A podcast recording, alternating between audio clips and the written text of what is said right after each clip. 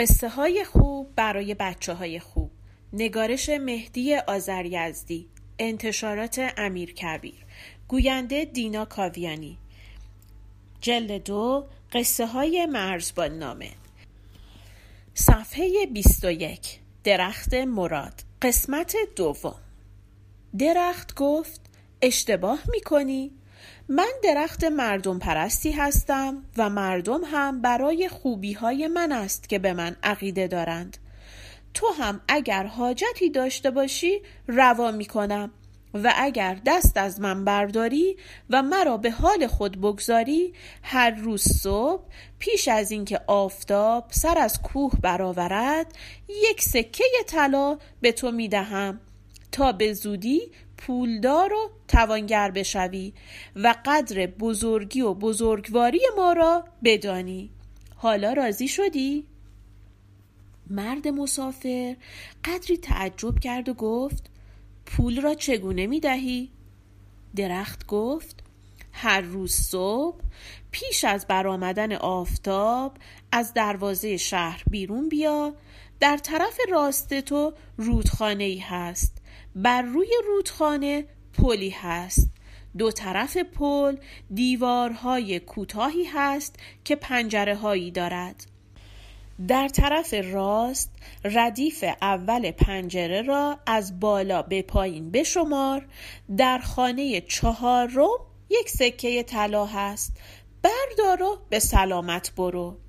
هر روز همین کار را بکن تا ببینی درخت مراد چگونه مراد می دهد و به دشمن خودش هم خوبی می کند مرد مسافر حیرت زده اره و تبر خود را برداشت و رفت و فردا به همان نشانی سکه طلا را یافت و برداشت و با خود گفت اگر درخت مراد برای همه بد باشد برای ما بد نیست و مراد ما را می دهد تا ببینیم چه می شود روز بعد هم رفت سکه طلا را برداشت و فکر کرد که بد نشد پولی به ما می رسد مردم شهر هم خودشان می دانند عیسی به دین خود موسی به دین خود. آنچه معلوم است مردم بدی نیستند و آزارشان به کسی نمی‌رسد. درخت مراد هم برای ما ضرری ندارد. هفت روز گذشت و هر روز صبح مرد مسافر پیش از آفتاب می‌رفت سکه طلای مفت را از خانه چهارم پنجره دیوار پل بر می داشت و می‌رفت دنبال گردش و تماشایش. اما روز هشتم که رفت از سکه طلا خبری نبود. این سوراخ را نگاه کرد آن یکی را جستجو کرد. خانه سوم خانه پنجم ردیف دوم و همه جا را گشت و آه در بسات نبود. آن وقت اوقاتش تلخ شد و گفت تا حالا درخت مراد به ما باج می‌داد و ما هم حرفی نداشتیم. اما حالا معلوم می شود که درخت ما را فراموش کرده است. امشب می‌روم به حسابش می‌رسم. نیمه شب اره و تبر خود را برداشت و به طرف میدان درخت مراد به راه افتاد. آمد و آمد تا وارد میدان درخت مراد شد. اما همین که قدم روی زمین چمنکاری گذاشت از دو گوشه تاریک میدان دو نفر فریاد زدند. آهای سیاهی ایست بی حرکت. اگر از جایت تکان بخوری نابود می‌شوی. مرد مسافر از ترس همانجا ایستاد و آن دو مرد قوی هیکل پیش آمدند و گفتند دیوانه خیر سر نصف شب کجا می روی؟ مرد مسافر از جان خود ترسید و گفت می‌روم درخت را زیارت کنم گفتند این وقت شب موقع زیارت نیست موقع خواب است تازه اگر هم به زیارت می روی اره و تبر را کجا می بری؟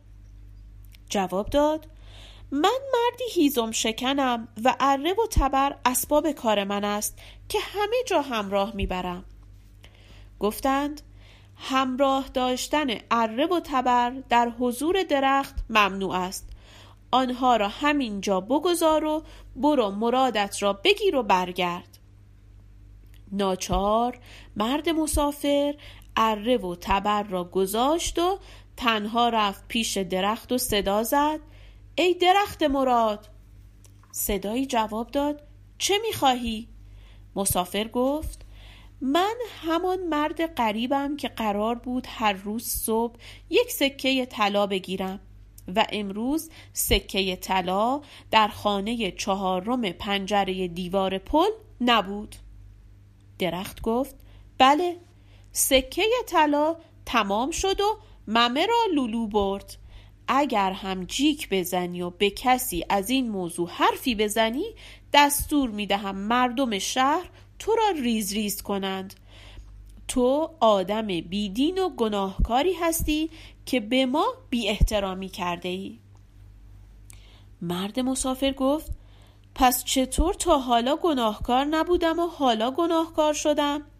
درخت گفت تا حالا قریب بودی و مسافر بودی و مهمان بودی و ما می‌خواستیم در این شهر راحت باشی و یاد خیلی از ما ببری اما حالا که می‌خواهی اینجا بمانی باید ایمان بیاوری و طمع پول هم نداشته باشی مسافر گفت پس چرا روز اول این حرف را نزدی که تکلیف خود را همان شب اول که عرب و تبر داشتم بدانم؟ درخت گفت شب اول تو قصد خیر داشتی و برای خدا آمده بودی. ما هم به عقیده تو احترام گذاشتیم. زیرا عقیده هر کسی محترم است. اما حالا دین خودت را به سکه های طلا فروخته ای و برای پول آمده ای و مردی تمعکار هستی. دیگر اینکه آن روز ناشناس بودی. حالا ما تو را به مردم شهر شناسانده ایم. این را هم بدان که درخت مراد ریشش خیلی محکم است و توانا و هوشیار است. و همانطور که در دوستی می‌تواند سکه طلا ببخشد هنگام دشمنی هم می‌تواند جان تو را بگیرد. و اگر قصد دشمنی داشته باشی جان سالم از این شهر به در نخواهی برد. حالا خود دانی. مرد مسافر فهمید که دیگر زورش به درخت نمی رسد زیرا نمی‌گذارند عرب و تبر را همراه بیاورد. از آنجا بازگشت اره و تبر خود را به خانه آورد و فردا از آن شهر بیرون رفت و به جهانگردی خود ادامه داد و به شهر دیگری رسید که مردمش خداپرست بودند. روزی در آن شهر پیشوای مردم را دید که او را مرشد مینامیدند. و از آنچه در شهر بتپرستان دیده بود سخن گفت و گفت که راز درخت مراد را نفهمیدم که چگونه حرف می‌زد و چگونه مردم را دور خودش جمع کرده بود. مرشد گفت اگر می‌خواهی بدانی راز آن خیلی ساده است.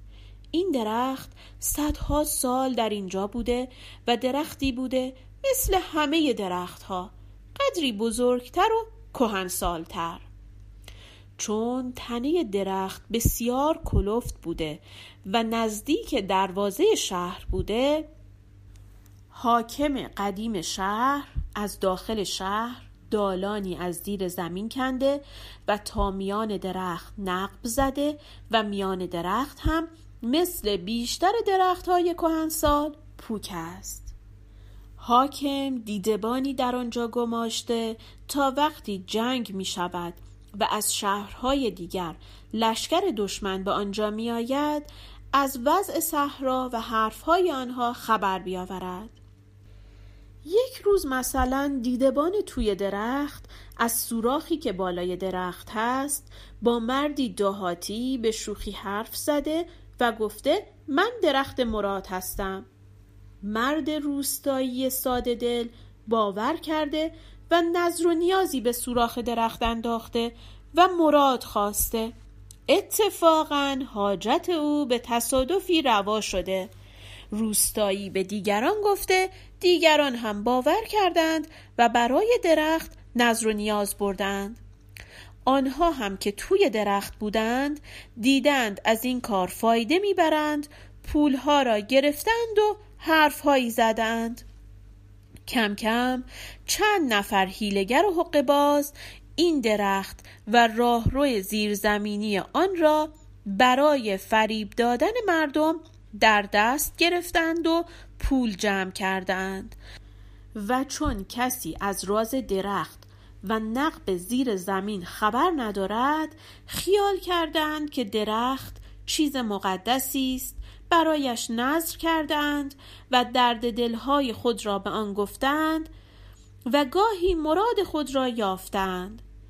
کسانی هم که درخت را در اختیار دارند توانگر و قوی شدهاند و از این راه استفاده می کنند مردم هم به پرستیدن درخت عادت کرده اند و پسر از پدر یاد گرفته تا به امروز رسیده.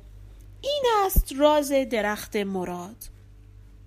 مرد مسافر گفت پس چرا شب اول به من وعده سکه طلا داد و بعد مرا ترسانید؟